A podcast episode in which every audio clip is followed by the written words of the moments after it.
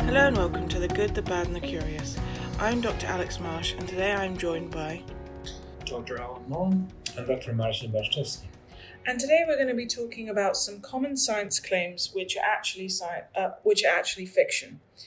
Um, and the first one we're going to discuss are we only use 10% of our brains. Yes, it's a really uh, pervasive myth that just keeps you know living um, its life, and uh, it's uh, posted once in a while. You know, we only use this much of our brain, and it's completely untrue. I mean, this this is uh, you know, proper myth. There is no evidence that we only use ten percent of the brain. It's uh, actually safe to say we use hundred percent of our brain daily. And this myth actually, it's not clear where when it became established. I mean, I, I tried to look it up, and I think you know there are some indications it goes back to late 19th century, um, due to some some odd studies at the time, and then someone in the 1920s and 30s kind of supported this idea, and it somehow got established in popular culture that we only use 10% of our brain. Do you think this is something to do with people trying to tap into, trying and uh, get people to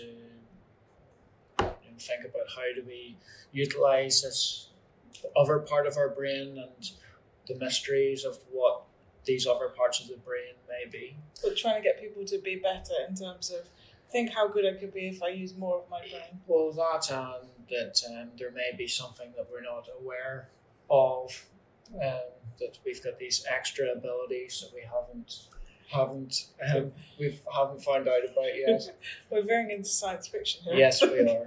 Well, I mean, you know, you know, uh, one test, you know, to, to test this this hypothesis was to you know use existing uh, brain damage data, you know, and, and you will see in these papers that virtually every damage done to the brain anywhere in the brain will have detrimental effects. So, you know, there is no spare capacity as such. You know, the entire brain works, you know, on everyday basis, and if you damage any component of it, you know, and if we if we were to damage ninety percent of the, of our brain, I mean, that's you know, that's obviously you know in instant death. Um, if you damage even a tiny percent of the brain, sometimes it, it, it can be a microscopic site in our hypothalamus, maybe, or you know somewhere in the deep deep ganglia of the brain that govern our breathing or temperature control. I mean, we die. You know, there is there is no safe volume of brain to to get rid of. You know, there are studies uh, of brain damage and then brain recovering from that damage to a certain extent, but that only demonstrates how plastic the brain is, how flexible it is, that some parts can take over damaged parts.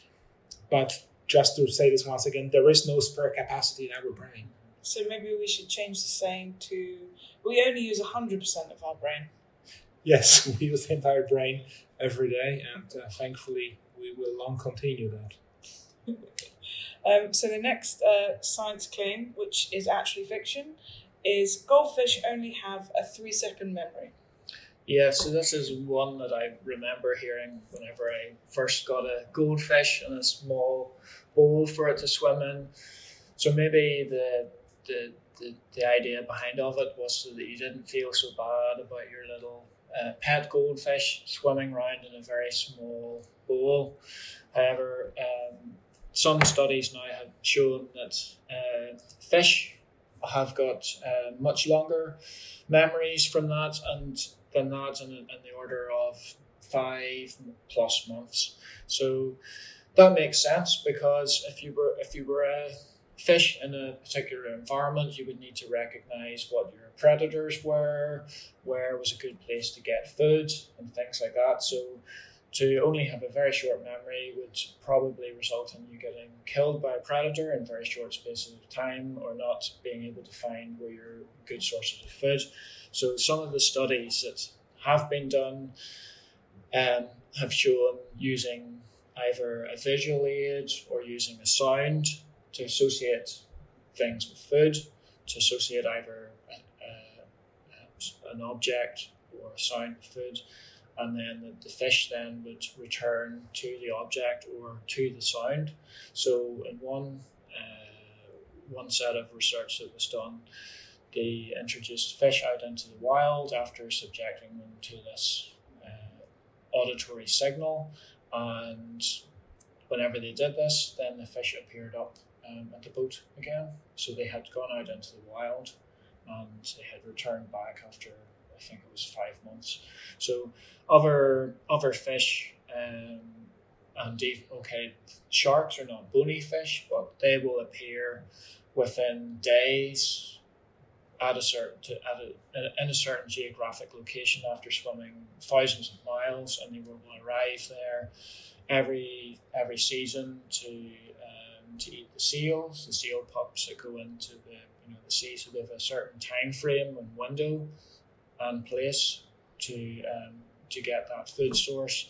And tiger sharks would do that as well for uh, the young seabirds. So there's many examples of that. So what what we can say is that fish do not have a couple of seconds uh, memory. It's much longer than that, and it's in the order of months, uh, if not years, for some of the larger fish. Yeah, and you know, and if you think about eels, right? I mean, eels is a very good example of that, exactly because they they would spawn in in in Europe, and then they would no, I think I got this right. Yes, so they yes they they they go to the Sargasso Sea, which is you know, thousands of miles away from from Europe, and then they use their chemical memory, uh, which is no type of memory, to navigate the way back to their streams, to a specific part of a stream where they uh, where they started. So you know there's immense, like I said, immense long memory retention in these fish. And there's a lot of examples of different species of, of fish which have you know longer memories than three seconds. Yeah. yeah. Okay, and the last one that we're going to be talking about today are um, humans only have five senses. Hmm. So I think, yeah, these are the things that you would have got taught at school originally. Remember, obviously, you've got sight, your sense of hearing, um, sense of taste, touch, and smell. So those would have been the five classic um, senses that we have, but we have many more. Yeah, we have we have many more. In, in fact, uh, well, very many more than that. We have a sense of well chemical composition of our blood, which we don't you know um, perceive consciously, but that's what our brain does. You know, to estimate levels of CO two and, and oxygen in our blood, to increase or decrease respiration rate. We have senses that govern um, that, that that report back the tension of muscles and tendons.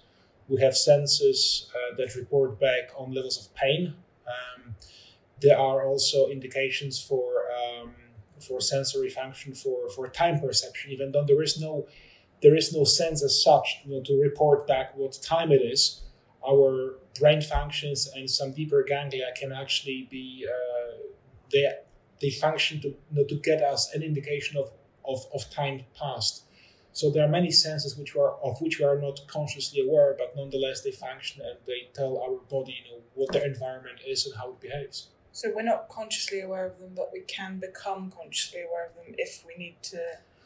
Well, I mean, yes, I think there's a, a threshold. For example, when you know when when you when you break your leg, you know, then of course the pain sensors become acutely active. You, even the deep ones that you, you may not have you know realized you had, you know, then they will be reporting on, on a torn tendon or you know your sprained ankle, right? So yes, so there are different thresholds of triggering of some of these senses, and some of which will be not trigger at all. You know, so for example, you know some some some birds may be using magnetic sense to navigate their migration paths. You know, and they may not knowingly know what to do with this sensation, and yet they know that they should fly, you know, north south or east west. We don't have this sense of magnetism, but some animals do, like birds. Okay. So I guess this whole the where the five senses um, myth came from could well be just an oversimplification of the senses that we actually have. Because even the um, our sense of taste, we have a range of different taste receptors on the tongue, and again, that's probably another one of these science uh, myths that are linked into that. That there's not just particular regions of your tongue for certain tastes. Um, so every, I think most things are spread out evenly across your tongue. So I'm, I'm picturing a diagram with the tongue separated into different areas, but that's not the case, is what you're saying. No. So taste buds for all f- flavors, I want to say, are dispersed across the tongue. Yes, there is there is a very large degree of overlap of these uh, of these uh, sensor uh, or organs, and um, yeah. And I think that's really interesting, you know, how, how these five senses came about. And I think it just, just goes back to our, you know, human, you know, nature and, and instinct of trying to, you know, to, to assess ourselves and our environment. You know, we, we notice, or someone, you know, thousand years ago noticed we have, we have eyes, we can see things, we have ears. So they kind of get the, the basic understanding of what we can detect with our bodies. And they thought, well, you know, five is probably good enough, you know, that tells us everything we need to know at this point in time. But they were not aware of these unconscious senses which we rely on every day, like you know, sense of balance, for example. Which is an inner ear thing. Exactly. Yeah. So could we put a number, an approximate number on the number of senses we have? Um, I think I think it seems if some estimates seem to be around twenty senses, something around that region. But again, it's hard to you know you can come down to what is a sense and what's what's not. As we mentioned, the one to do with time. Yeah.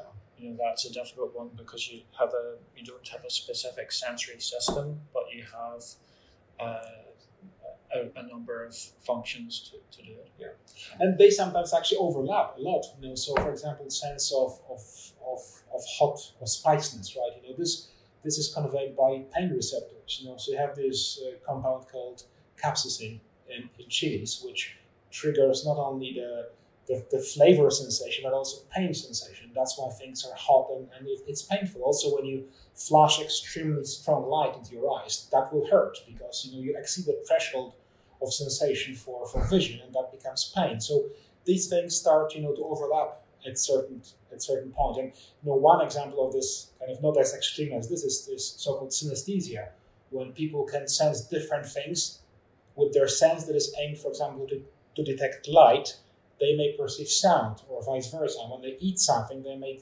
perceive color of it. So there So that's called synthesia. synesthesia Synesthesia. that uh, people just kind of swap dimensions of senses that they they perceive sound when there is color or, or you know so it, it's really interesting how our, our brains can modify these perceptions Okay. Well, I think that's all we've got time for today. But just to sum up, we goldfish and other fish have a much longer memory than just three seconds. It's actually on the order of months. We use 100% of our brains, and we actually have much more than five senses. So thank you very much for listening today. thank you Thank you.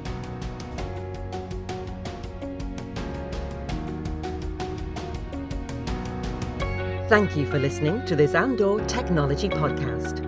Andor is an Oxford Instruments business, specializing in the design and manufacture of market leading imaging and spectroscopy solutions for the scientific research market. For more information on our products and services, please visit andor.com.